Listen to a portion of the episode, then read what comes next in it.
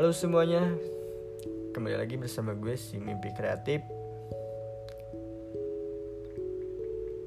Kali ini gue akan berbagi keresahan tentang mimpi-mimpi kita.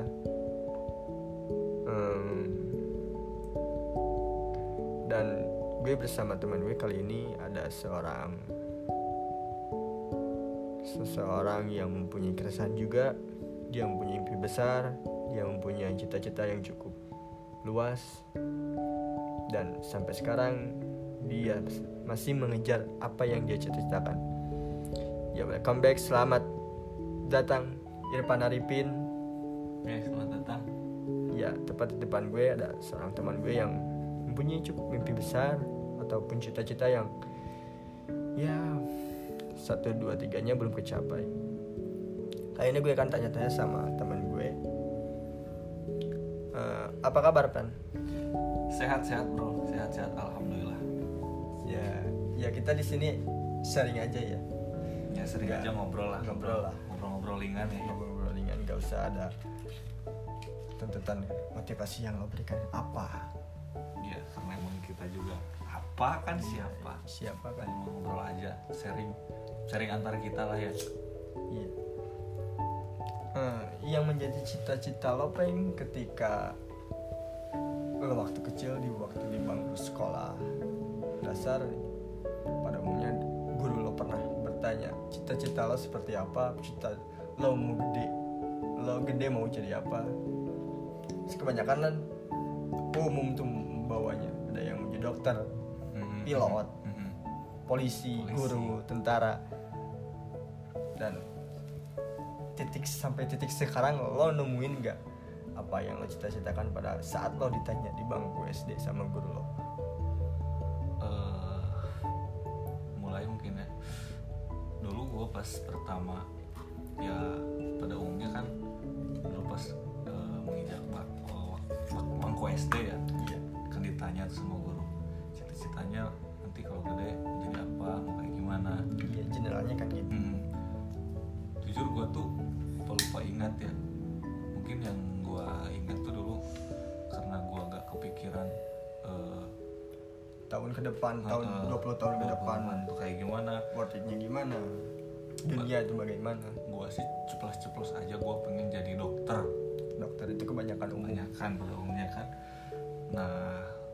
Nah yang gue pertanyain sampai sekarang, sampai lo jadi titik yang lo injak sekarang, lo ada kebayang nggak atau lo udah ada tempat yang lo ucapin pada 20 tahun lo ke belakang? Enggak sih, jauh ya? 380 derajat sangat menyimpang, dan emang keterbalikannya justru nggak ada sedikit pun yang menjurus atau mengarah ke arah sana. Iya. Kayak gitu sih ya, emang ya kita bocah nggak ngerti apa gitu ya. Apa kan dulu kita gak ngerti seni, kita gak ngerti musik, kita gak ngerti yang menurut sekarang kita itu menjadi apa ya, YouTuber ataupun konten kreator. Ya pasti semua orang, semua murid pada waktu itu pasti akan menjawab dokter, polisi, guru, dan sebagainya macamnya. Nah terus setelah 20 tahun ke belakang dan 20 tahun sekarang, lo apakah punya cita-cita baru atau kan setiap tahunnya lo punya planning yang oh gue tahun ini mau jadi ini, tahun ini gue mau ngejar ini. Lo termasuk orang yang menyiapkan ataupun memplanningkan tiap tahunnya lo harus dapat ini, lo harus jadi ini, lo gitu gak orangnya? Gue sih nggak orang yang bukan orang yang nggak tertarget juga sih, cuman bukan orang yang misalkan tahun ini gue harus kayak gini, tahun ini gue harus gini. Gue sih seberjalannya aja ya. Kalau emang tapi kalau ada cita-cita yang selain cita-cita yang tadi, gue sih jujur cita-cita gue yang pengen banget sampai sekarang gue capai sih, jujur gue emang cita-cita orang tua banget sih ya, orang-orang zaman dulu. Gue sih pengen jadi guru, bro. Pengen jadi guru. alasannya sih sederhana. Muncul kenapa cita-cita gue pengen jadi guru, kan rata-rata mungkin memang pandangannya guru itu enak, ditanggung sama negara. Kalau udah ASN, kalau udah PNS itu secara apa tuh, secara materi emang emang lumayan lah ya, emang lumayan lah bisa dikatakan. Nah, secara pemikiran lo, secara hati nurani lo mau jadi guru itu apa? Nah, landasan cara pandang gue dan penilaian gue, dan emang ketika gue muncul timbul pengen jadi guru itu kayak gini nih, gue tuh ingin kalau gue punya kapasitas, kalau gue punya ilmu, yeah, gue pengen jadi orang yang bisa memanfaatkan ilmu itu. Gue pengen orang yang bisa berbagi tentang apa yang gue punya, yeah, karena kan gue lihat sih emang guru itu yang gue lihat kan setiap gue bisa kayak gini pun emang karena guru-guru gue, berkat guru-guru lo. Waktu lo SMA, lo waktu SMP, lo bahkan bisa bicara ataupun ngitung angka sekarang tuh berkat lo, guru-guru lo pada dahulu kan. Yang jadi menarik buat gue sih kayak gini nih, gue kenapa pengen banget jadi guru. Gue pengen ngerasain, gue pengen ngelihat dan pengen jadi bagian dari mereka yang ngerasain fase-fase masa SMA-nya, fase-fase masa SMP-nya. Gue pengen ngelihat sosok gue yang dulu ketika SMA tuh kayak gimana. Gue pengen ngelihat mereka ngejalanin masa-masa SMA itu kayak gimana, dari mulai masuk sampai lulus. Gue pengen ada di cerita, bagian dari cerita mereka kayak gitu kan. Gue lihat guru itu kan, yang gue lihat bisa ngelihat misalkan si murid ini dari mulai masuk sampai keluar itu kayak gimana. Gue pengen ngelihat tingkah konyol atau keceriaan mereka. Iya, benar. Karena menurut gue itu merupakan hukum alam. Lo ngerti paham. Ketika lo SMA, lo perilaku tingkah perilaku terhadap guru selengean, teladan, ataupun bahkan rajin bandel sekalipun, pada saatnya lo akan menjadi guru, lo gak aneh menerima murid yang lo dialamin pada waktu lo bangku di SMA. Justru gue mau kayak gini nih, maksudnya gue tuh lebih mau merangkul orang-orang yang emang kayak gue dulu gimana, kayak teman gue dulu gimana, yang emang pada masa gue SMA gue tuh gak dapet rangkulan-rangkulan dari guru yang kayak gitu tuh. Lo ngerti kan? Iya, benar. Maksudnya jangan sampai deh. Iya, maksud gue dulu gak begitu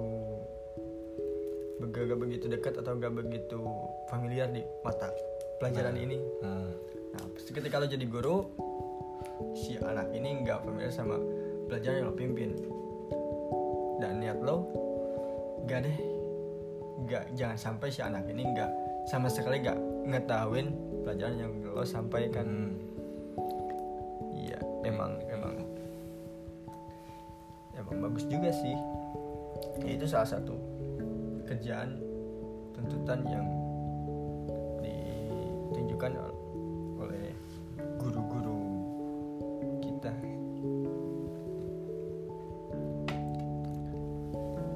Nah, terus Peng,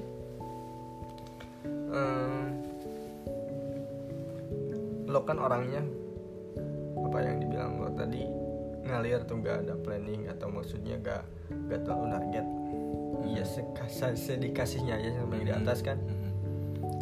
Kalau titik lo bukan di situ, tapi yang di atas nempatin lo di titik yang lo gak mau, tanggapan lo gimana, Peng? Ya misalkan kalau lo mau jadi guru, tapi yang di atas nerima, ngasih, yang di atas ngasih, udah rezeki lo di sini, tapi nggak di cita-cita lo, gimana tuh tanggapan lo? Gue sih mungkin kalau emang ditakdirin gue agak berjalan sesuai apa yang gue cita-citain, ya mungkin emang gue jalannya di sini, dan gue gua akan mengusahain jadi diri gua sebaik-baik di apa yang dikasih. Gua akan usahain sebaik-baik mungkin,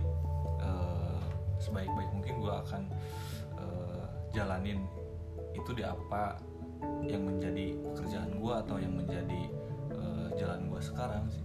Iya. Lebih tepatnya lo bersyukur ya.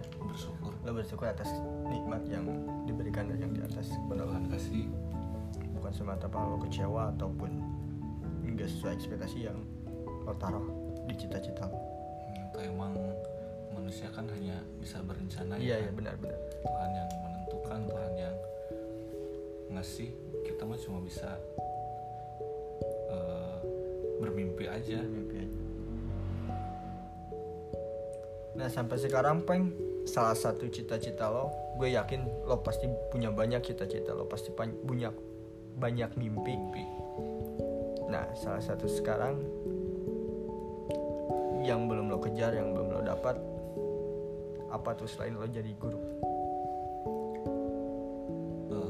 Master plan ya, atau emang mimpi terbesar gue yang sekarang mungkin selain dari guru, tapi sampai sekarang juga sih masih gue usahain ya. Siapa tahu rezekinya mungkin kedepannya ada, tapi guru kan nggak selalu berdiri di depan kelas atau berbicara di depan orang, di depan murid-murid yang mendengarkan lo ketika lo bicara.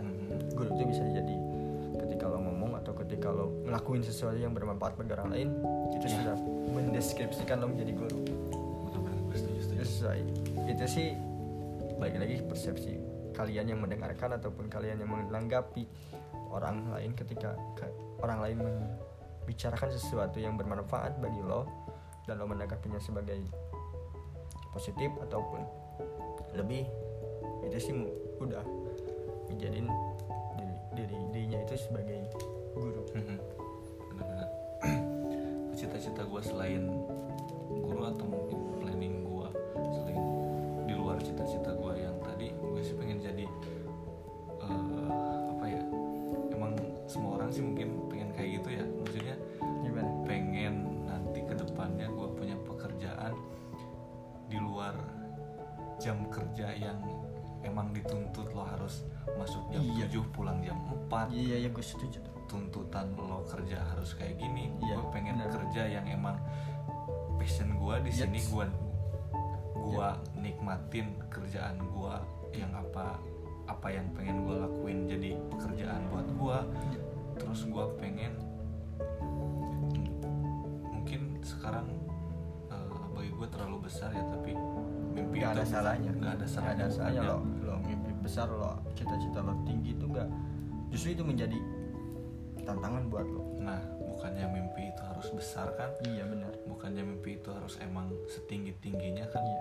Ada peribahasa kayak gini, gantungkan cita-citamu setinggi langit, ketika kau jatuh kau berada di antara bintang-bintang. Kayak gitu kan? Cita-cita gue terbesar gue yang pertama kayak tadi. Terus gue pengen jadi orang yang bisa ngasih manfaat atau bisa ngerangkul orang-orang yang gak punya kerjaan, orang-orang yang sulit cari kerja. Mungkin gue gak bisa ngebantu banyak, tapi seenggaknya gue bisa ngerangkul mereka, atau enggak gue bisa nunjukin ke mereka bahwa emang yo sini yo, atau enggak gabung, atau enggak lo jangan gini, lo bisa seenggaknya arahin gitu kan. Iya.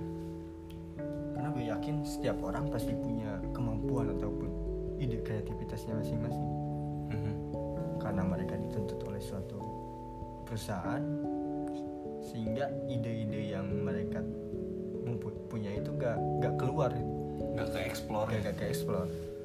Iya, mungkin baik lagi passionnya ataupun ide-idenya gak cocok sama perusahaan yang mereka jalanin, kreativitas yang mereka mempunyai gak relate sama perusahaan yang mereka pimpin. Dan di situ gue harap sih semuanya harus berani, maksudnya berani berani coba-cobalah eksperimen ataupun yang membuat ide kreativitas lo itu berjalan maju, seenggaknya sedikit-sedikit keluar. Harus berani mencoba seenggaknya gitu kan. Iya, benar. Dan emang pada jujur yang gua rasain, kalau emang yang gua rasain ketika gua kerja ada di suatu tuntutan, ada di suatu tugas perusahaan, tugas kerjaan tertentu buat ngejalanin apa yang gua mau, buat ngejalanin apa yang gua inginkan, itu emang sulit dari segi waktu. Dari segi maksudnya dari segi kualitas sama teman-teman sekitar atau sama orang-orang sekitar. Iya, lo kan keterbatasan. Kalau gue stuck di situ-situ aja, mungkin ya kedepannya bakal monoton. Justru gue gak ingin kayak gitu. Benar. Sekarang mungkin gue nikmati aja prosesnya kayak gini, sambil gue ngejalin apa yang gue mau, apa yang gue inginkan, sesuai apa yang gue senangi gitu. Nah, itu semua balik lagi kepada diri kita masing-masing. Lo mau hidup di mana, lo mau kerja di mana, lo mau tuntutan supervisor lo kayak gimana. Kalau lo nggak ngembangin diri lo, kalau lo nggak ngembangin bakat lo, ya lo nggak akan stuck di situ-situ aja. Lo akan terus terpaku oleh tunjuk orang lain, kasarnya itu. Tapi kalau lo punya kemampuan lebih, kalau lo punya bakat lebih, lo punya ide yang membuat lo berhasil, iya coba eksplor aja, coba lakuin aja. Soal hasil belakangan ya, Pak. Soal hasil belakangan, yang penting kita usaha dulu, kita nyoba dulu, nikmatin prosesnya, nggak nyalahin keadaan. Bener, jangan sekali-kali nyalahin keadaan. Iya, kalau bisa. Iya, kadang semuanya kalau rata-rata orang yang mempunyai mimpi ataupun cita-cita yang tinggi, terus ekspektasinya mentok di situ, itu semuanya hampir menyalahkan keadaan. Ya mau gimana lagi, keadaan gue seperti ini, keadaan gue nggak kayak orang-orang yang udah berhasil sekarang, keadaan gue udah mentok di sini. Itu artinya gak ada effort yang lebih dari dirinya sendiri gitu, Peng. Lo ngerti gak? Bener. Justru lo bisa ngerubah keadaan lo sendiri dengan kemampuan yang lo punya. Nah, Peng, setelah cita-cita lo satu persatu berhasil, apakah lo puas begitu aja atau lo mau mulai lagi dari nol atau mau gimana? Kalau gue sih gini, gue ingin memposisikan diri gue sebagai orang yang selalu haus, selalu lapar. Dalam artian misalkan kalau gue pengen makanan itu, terus gue udah kenyang, gue memposisikan gue harus bisa nyoba makanan lain. Iya, nggak selalu lo makan itu terus kan? Nggak selalu. Sekalipun itu makanan mahal, sekalipun itu makanan enak, yang semua orang inginkan, dan nggak mungkin dong lo makan itu terus, beli itu terus. Lo pastilah pengen punya resep makanan lain, nyobain makanan lain. Kayak gitu sih. Gue ingin selalu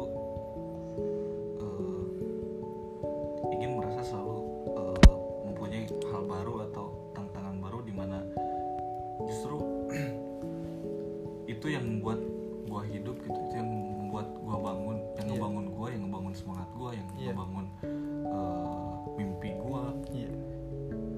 Ketika gua bangun tidur,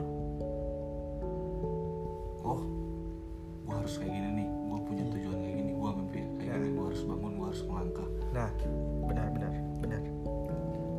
Gak ada alasan buat lo nggak ngelakuin apa-apa pada hari ini atau pada hari esok selanjutnya kan ya. Kalau kita cepat puas tentang apa yang gua tercapai apa yang kita tuju, kita gak akan ngerasain hal-hal yang indah yang lainnya yang sebelumnya gak kita rasain gitu. Kayak gini, game over aja gitu. Nah ya? Bener, kayak lo main game, lo udah nyapai misi yang di puncak level up-nya itu, ya udah aja gitu. Nah, terima kasih Peng atas cita-cita lo, mimpi-mimpi besar lo, semangat lo. Semoga menginspirasi buat para semua pendengar. Amin. Di cerita ini. Iya, cukup kali ya Peng ya. Duh, cukup. Boleh cukup. Ya mungkin bukan pesan-pesan kali ya. Oh iya, pesan. Gue sih pengen ini sih buat semua yang punya mimpi besar, cita-cita besar yang belum kecapai mimpi-mimpinya, pesan-pesan yang lo sampaikan kayak gimana? Bahkan buat diri gue pribadi ya.